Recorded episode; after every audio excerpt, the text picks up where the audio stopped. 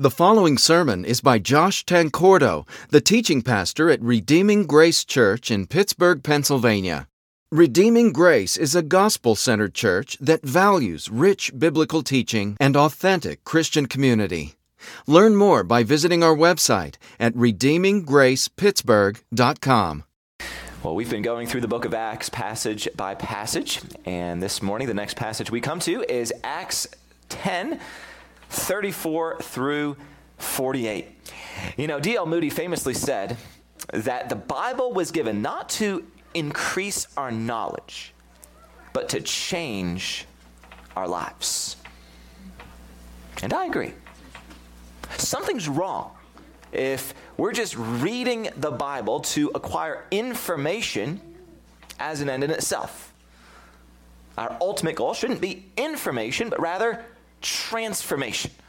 So, whenever we read a passage of the Bible, whether it's here on Sundays or on our own throughout the week, we should always be seeking to apply what we read to our lives. However, here's the thing I think a lot of Christians lack a full understanding of what application looks like. I think a lot of them think of application merely in terms of uh, maybe coming up with some specific life action steps and then essentially adding those things to their daily to do list. So, for example, if they read a narrative in the Bible about Jesus being kind to someone, let's say, they might seek to apply that to their lives by making a mental note to try to be kind to a person they encounter that day. Or maybe if they read about an Old Testament prophet being uh, very bold, maybe they'll, they'll try to uh, write down a personal goal to be more bold in their gospel witness. And let me be clear that there's nothing wrong with either of those things. Those are both very legitimate ways to apply the Bible. And the instinct behind that approach to application is a good instinct. After all, James 122 tells us that we're supposed to not just be hearers of the word, but doers. That's right. So some would say every time we read the Bible, we should always come away from that time with at least one specific application to our lives. Some item, no matter how small, that we add to our to do list. Yet, even though there's certainly a lot of good in that approach to application, that approach in itself isn't enough. It's not complete. Because transformation in our lives is a lot more complex phenomenon than that approach assumes. True and lasting transformation just isn't that straightforward. An author named David Mathis uh, elaborates on this in his book Habits of Grace, which also draws on John Piper's insights. Uh, Mathis observes that the vast majority of our lives is lived spontaneously. Just think about all of the thousands and thousands of decisions that you and I make each day. 99% of those daily decisions are made without much prior reflection at all. Like we just do things and say things without thinking about them all that much. So, for example, let's say you're in a conversation with someone, right? How just how weird would it be for you to have to pause during that conversation, like every 10 seconds, in order to take a break and pray about what you're going to say next? Right? Like the person asks you how you're doing, and so you've got to take a time out and you got to you got to have a little prayer huddle with yourself and figure out what you're gonna how you're gonna respond to that. And then they ask you about the weather. So again, you've got to take a time out and prayerfully consider what you're gonna say about the weather. Right? That's not humanly possible to to prayerfully consider every single decision you make throughout the course of an average day. Like you, you just can't live that way, right? And so that's why Mathis says that the majority of our lives is lived spontaneously. And that 99% of our daily decisions are made without much prior reflection at all. Like we just say things and do things, not because we've given careful consideration to each of those words and actions, but rather because of the kind of person that we are. Or to be more specific, the kind of person we've become. Jesus teaches in Luke 6:45 that it's out of the overflow of the heart that the mouth speaks. Words just kind of come out of us because of the kind of person we are and the kind of heart we have. So here's what that means for our efforts to apply the Bible.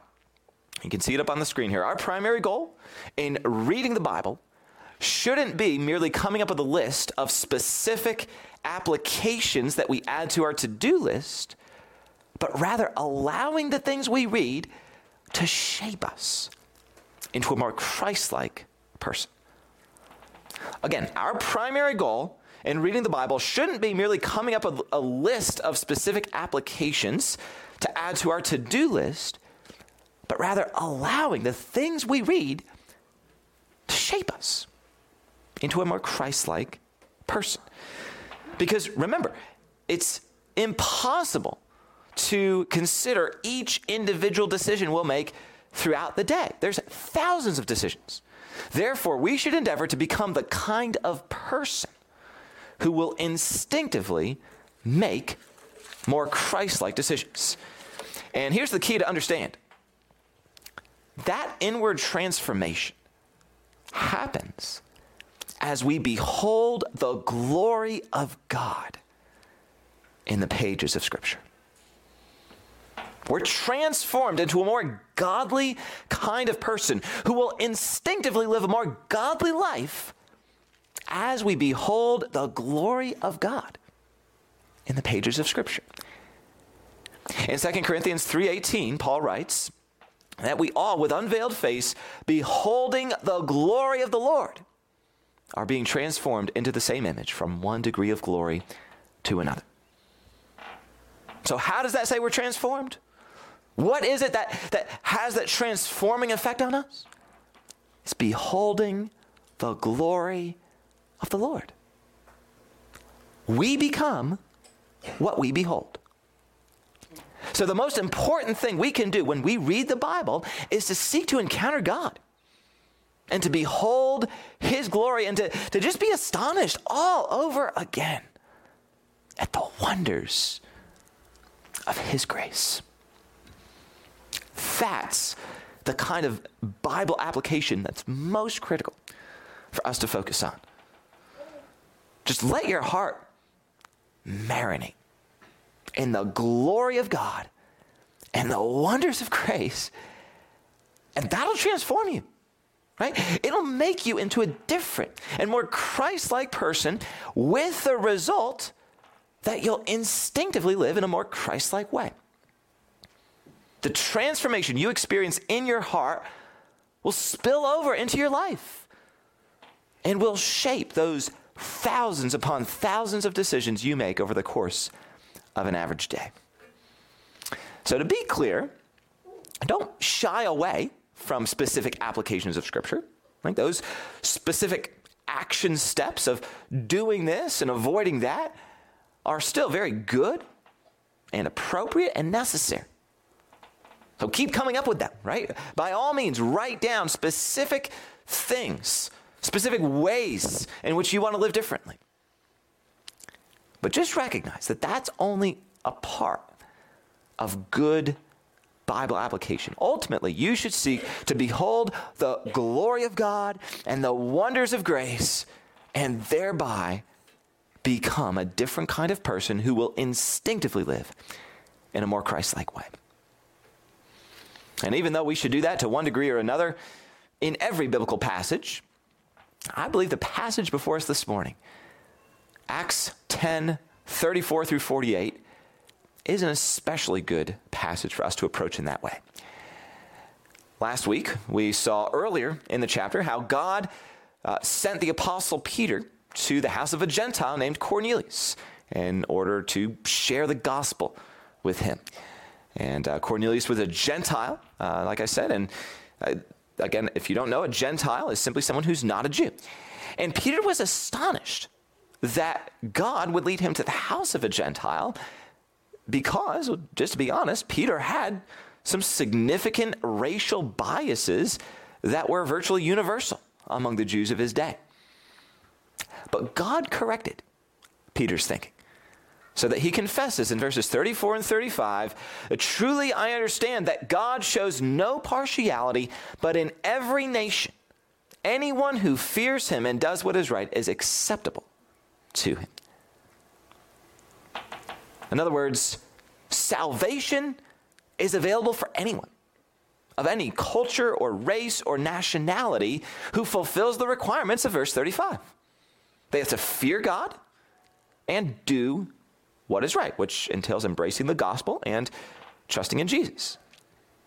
And then the subsequent verses, we see Peter explaining to Cornelius and the others who were gathered there what they need to know in order to be saved. And by the way, this is one of the most clear and complete gospel presentations we find in the entire book of Acts, perhaps even in the entire New Testament. And one thing that sticks out to me as, as the most notable feature of this presentation is that it revolves around Jesus. It's all about Him. So if you're taking notes, the main idea this morning is very simple the gospel is a message about Jesus. Hard to imagine a simpler statement than that. The gospel is a message about Jesus. And yet, strangely enough, many professing Christians seem to lose sight of that reality in a variety of different ways. And so it's a, a simple statement, but as we're going to see as we continue on, it's perhaps deceptively simple in certain respects. So let's just walk through this passage and see what it says about Jesus. And again, as we do this, let me encourage you to let these truths sink into your soul this morning and to shape you into the kind of person that God wants you to be. In verse 36, Peter describes God's message to Israel as the good news of peace through Jesus Christ. That's what the word gospel literally means. Gospel refers to good news. The gospel isn't, as many assume, a set of moralistic guidelines for the way we should live, but rather a report right? It's news, it's propositional truth of certain realities and truths. And as we see here, perhaps the most central of those realities is peace through Jesus Christ. Think about that. Peace through Jesus Christ. And this mention of peace presupposes a, a situation of enmity the alarming reality that we all have to face is that every single person in this world is born into a state of enmity with God. The Bible says that we have sinful hearts which lead us to live sinful lives. And as a result of this sin, both in our hearts and in our lives, there's judgment, right? Our sins cry out for God's judgment. It's like we're going through our lives, guys, on death row. It's only a matter of time until we get the judgment that our sins deserve in hell for all eternity. So you understand, our situation, it couldn't be more desperate. So that's the bad news the enmity that exists between us and God. The good news, though, is that God's graciously provided a way for us to be reconciled to Him, a, way for us to be at peace with Him.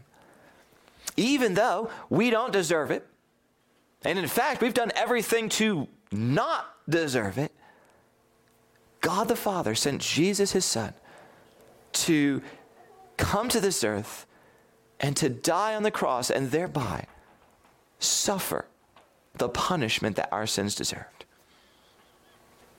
Jesus endured God the Father's wrath so that we wouldn't have to. And as a result of that, God's justice can be satisfied and we can enjoy a peace with God that would otherwise be impossible. And that peace, understand, comes not through our striving, but rather through Jesus alone. His work, His merit, His achievements. And through Jesus, we can not only be forgiven of our sins, but even adopted into God's family as His own sons and daughters, the Bible says. So, this is a peace that it just couldn't be more comprehensive. It consists not only in the absence of enmity, but also in the enjoyment of relationship. And this peace with God is also the key that unlocks the door to, well, number one, peace with each other, which is something our society could certainly use right now, as well as number two, peace within ourselves. You know, it seems like more than ever these days, people are plagued with anxiety.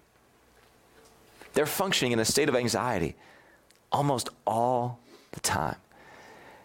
And contrary to what many people often assume, the ultimate answer to that anxiety isn't an endless series of therapy sessions or taking pills to, to take the edge off of things, as helpful as those things might be during certain seasons of our lives.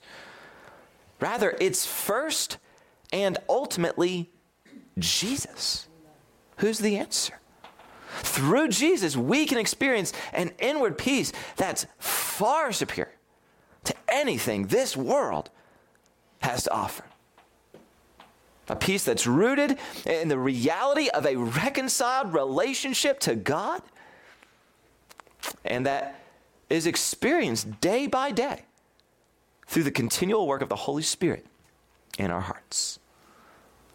This is the peace Jesus offers peace with God, peace with one another, and peace within ourselves. And no wonder Jesus is referred to in Isaiah 9 6 as the Prince of Peace.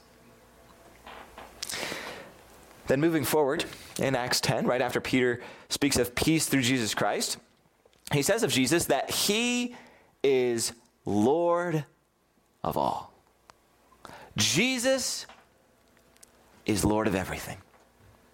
There isn't one square inch of this earth or one person on this earth or one molecule in this entire universe that Jesus can't point to and say, That's mine.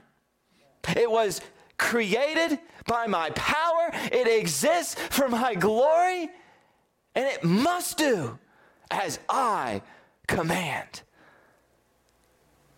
That's what it means to be Lord of all. And notice here, in this text, what, what city Peter's in as he's saying all of this, and also the person to whom he's saying. Peter was in the city called Caesarea, named after the Roman emperor and which was the, the seat of the Roman authority in that region. He's also saying all of this to a centurion in the Roman army who would have been uh, obviously expected to be quite loyal to the emperor. And yet, Peter still tells him straight up that Jesus, not Caesar, is Lord of all. Paul says it this way in Colossians 1 15 through 18, speaking of Jesus. He is the image of the invisible God, the firstborn of all creation. For by him all things were created in heaven and on earth, visible and invisible, whether thrones or dominions or rulers or authorities. All things were created through him and for him. And he is before all things, and in him all things hold together. And he is the head of the body, the church. He is the beginning, the firstborn from the dead, that in everything he might be preeminent.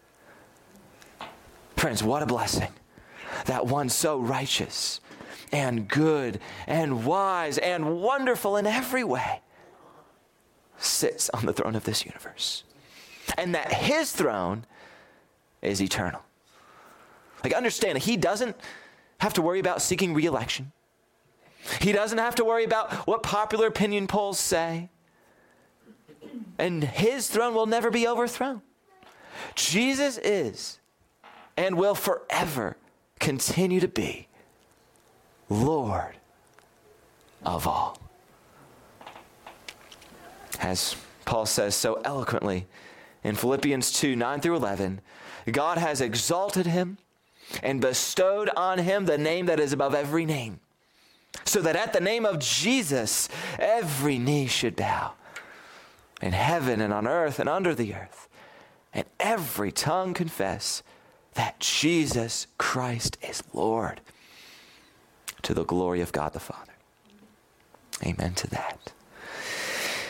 Then, continuing in Acts 10, Peter tells his listeners in verses 37 and 38 that you yourselves know what happened throughout all Judea, beginning from Galilee after the baptism that John proclaimed, how God anointed Jesus of Nazareth with the Holy Spirit and with power. He went about doing good and healing all who were oppressed by the devil, for God was with him.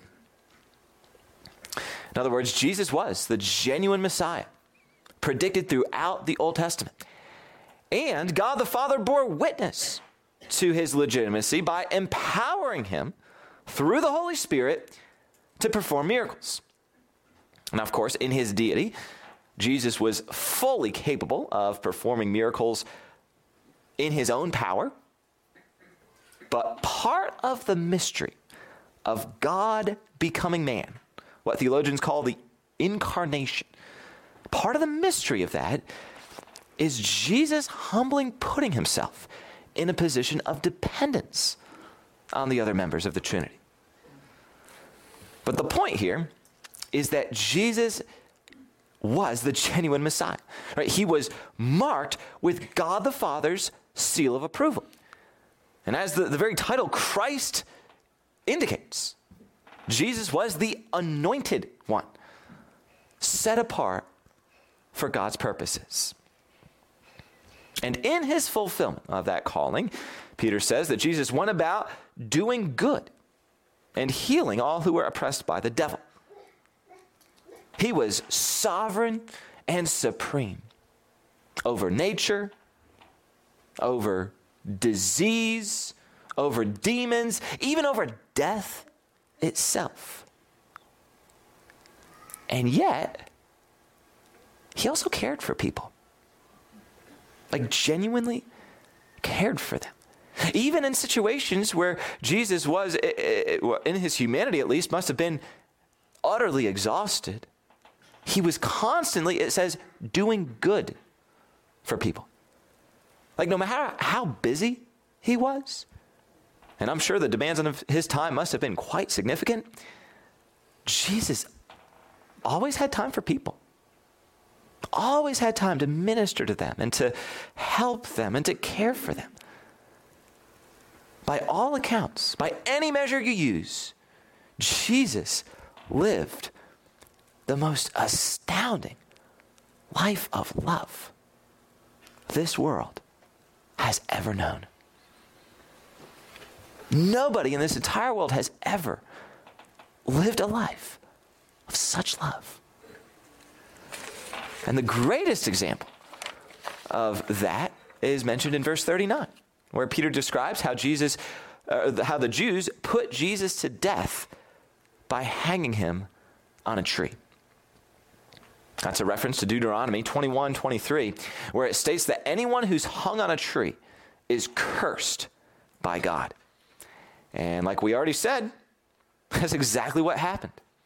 Jesus endured the curse of God the Father's wrath so that we wouldn't have to. And that's all the more amazing when you consider that Jesus did that, not for people who were lovable and deserving, but rather for people who were wretched and rebellious.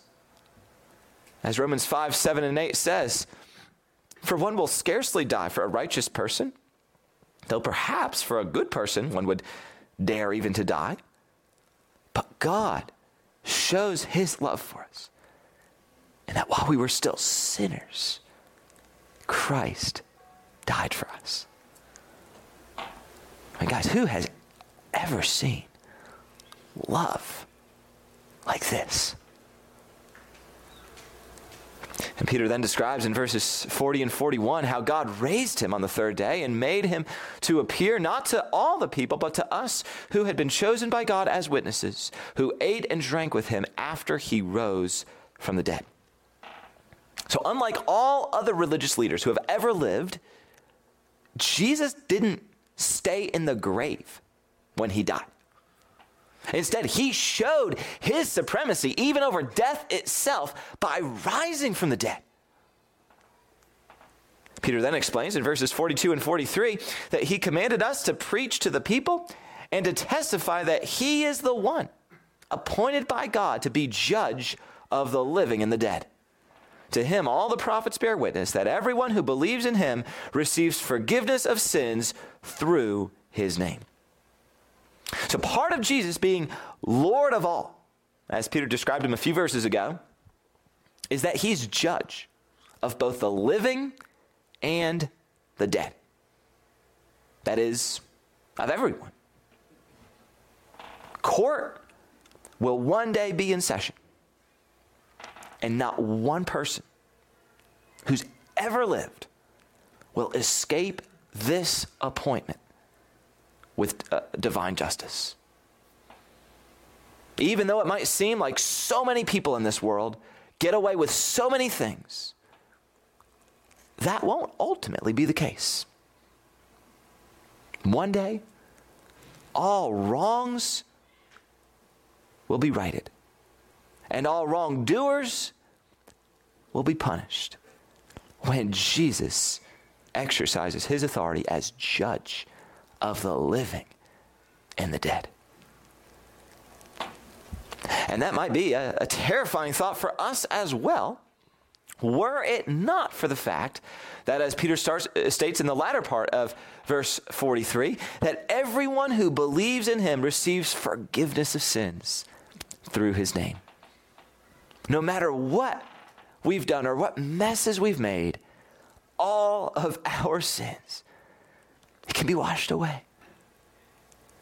As God states in Isaiah 118, though your sins are like scarlet, they shall be as white as snow. Though they are red like crimson, they shall become like wool. And as the psalmist says in Psalm 103:12, as far as the east is from the west, so far does he remove our transgressions from us. That's possible through Jesus and Him alone. But, as Peter says, we have to believe in Him and recognize that this forgiveness of sins, it comes through His name. So that's the message that Peter preached and that Cornelius and the others who were there embraced. The passage then records the Holy Spirit being poured out on these new Gentile converts, which was undoubtedly uh, evidenced by them speaking in tongues, in order to just make it clear that these were indeed genuine Christians and that they should be regarded and accepted as part of the Christian community. So, this event is often referred to in theological circles as the Gentile Pentecost.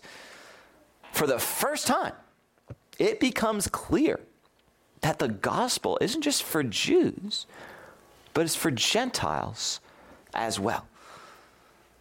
The Gentiles are, are then baptized into the Christian community. Yet the only way any of this is possible is through Jesus. He's the centerpiece of Peter's message. And it's his glory that outshines everything else. that we find here. I'm thinking about us and our lives today. Basking in the light of this glory is the key to personal transformation. You know, there are certainly many different specific applications and action steps that we could glean from this passage. And there's certainly a place for those. But I believe the way this passage can have the most profound effect on us is if we just let our minds and hearts just marinate in what we see here about Jesus. Just soak it all in. As Jesus himself says, if anyone thirsts, let him come to me and drink.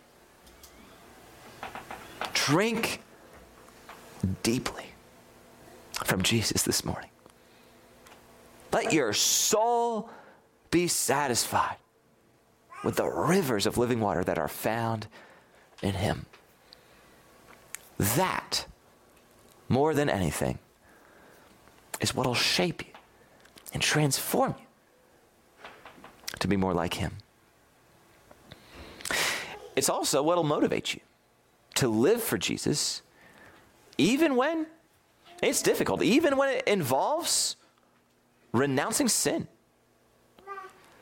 You know, one of the realities in our lives, this side of heaven, is that we struggle against sin. It's a daily battle in which we're called to put to death the sinful desires of our hearts, as Paul says in Romans 8:13. And yet, contrary to what many Christians often assume, the way to win that battle isn't to just grit our teeth and try really hard to overcome those sinful desires. All right? But rather, to be so captivated by Jesus that sin simply isn't that appealing or desirable anymore. I once heard it compared to some of the characters from ancient Greek mythology. First, there's Odysseus, whom Homer writes about in his epic poem, The Odyssey. In his travels, Odysseus sails past these, uh, an island of these creatures called the Sirens, whose beautiful singing would often seduce sailors and lure these sailors to their death on the rocks that surrounded the island. And even though Odysseus knew the dangers of this, he was also curious about what the song of these sirens sounded like. And so before his ship came within earshot of the sirens, Odysseus had all of the sailors plug their ears with beeswax so they couldn't hear the seductive music of these deadly creatures. But he didn't plug his own ears. Instead, he had his men tie him to the mast of the ship and ordered them not to untie him, no matter how much he begged them to do so until they were safely away. So, sure enough, the ship sailed past the sirens, and Odysseus heard their singing, and he strained with all his might against the ropes that bound him. Thankfully, though, the ropes held tight, and the ship sailed safely past the island and until the sirens couldn't be heard anymore. So that's one story.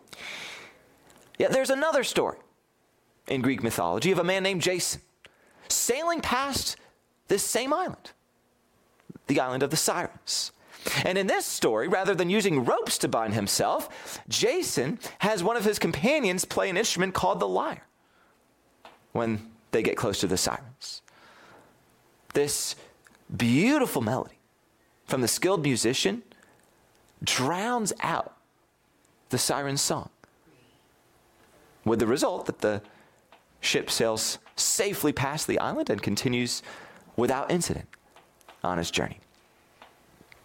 Now, here's the point all too often, we find ourselves in the position of Odysseus. Our hearts are pulled with a mighty force by sinful temptations. Sin seems so appealing, so seductive, and leaves us straining against the ropes. And let's be honest, many times the ropes aren't enough to hold us. We often break free of the ropes and follow that seductive song of the sirens to our own shame and misery. But if we'd simply have our eyes opened to behold the glory of Jesus, and similar to Jason, to have the Christ centered symphony of the gospel playing in our ears, the result would be quite different. That beautiful melody of Jesus and his glory and grace would drown out the song of the sirens. And we wouldn't even feel like we're missing out on anything, but would simply rejoice in the treasure that we found in Jesus. That is how to successfully overcome sin in your life. Don't merely try to resist sinful desires. Instead, let those desires be eclipsed by a greater desire that dominates your heart an all consuming desire for Jesus. I'd like to conclude this morning with a quote from Charles Spurgeon. I know that might surprise many of you, but what can I say? The guy said a lot of things that are worth quoting. Spurgeon states Last Sunday night, I had a text which mastered me. No one knows the Son except the Father. That's from Matthew 11 27. I told the people that poor sinners who had gone to Jesus and trusted him thought they knew him, but that they knew only a little of him. Saints of 60 years' experience who have walked with him every day think they know him, but they are only beginners yet. The perfect spirits before the throne who have been for 5,000 years perpetually adoring him perhaps think they know him, but they do not to the full. No one knows the Son except the Father. He is so glorious that only the infinite God has full knowledge of him. Therefore, there will be no limit to our study or narrowness in our line of thought if we make our Lord the great object of all our meditations. What a thought. Again, that Jesus is so glorious that only the infinite God has full knowledge of him, and therefore there will be no limit to our study or narrowness in our line of thought if we make our Lord the great object of all our meditations. Is Jesus the great object of your meditations this morning?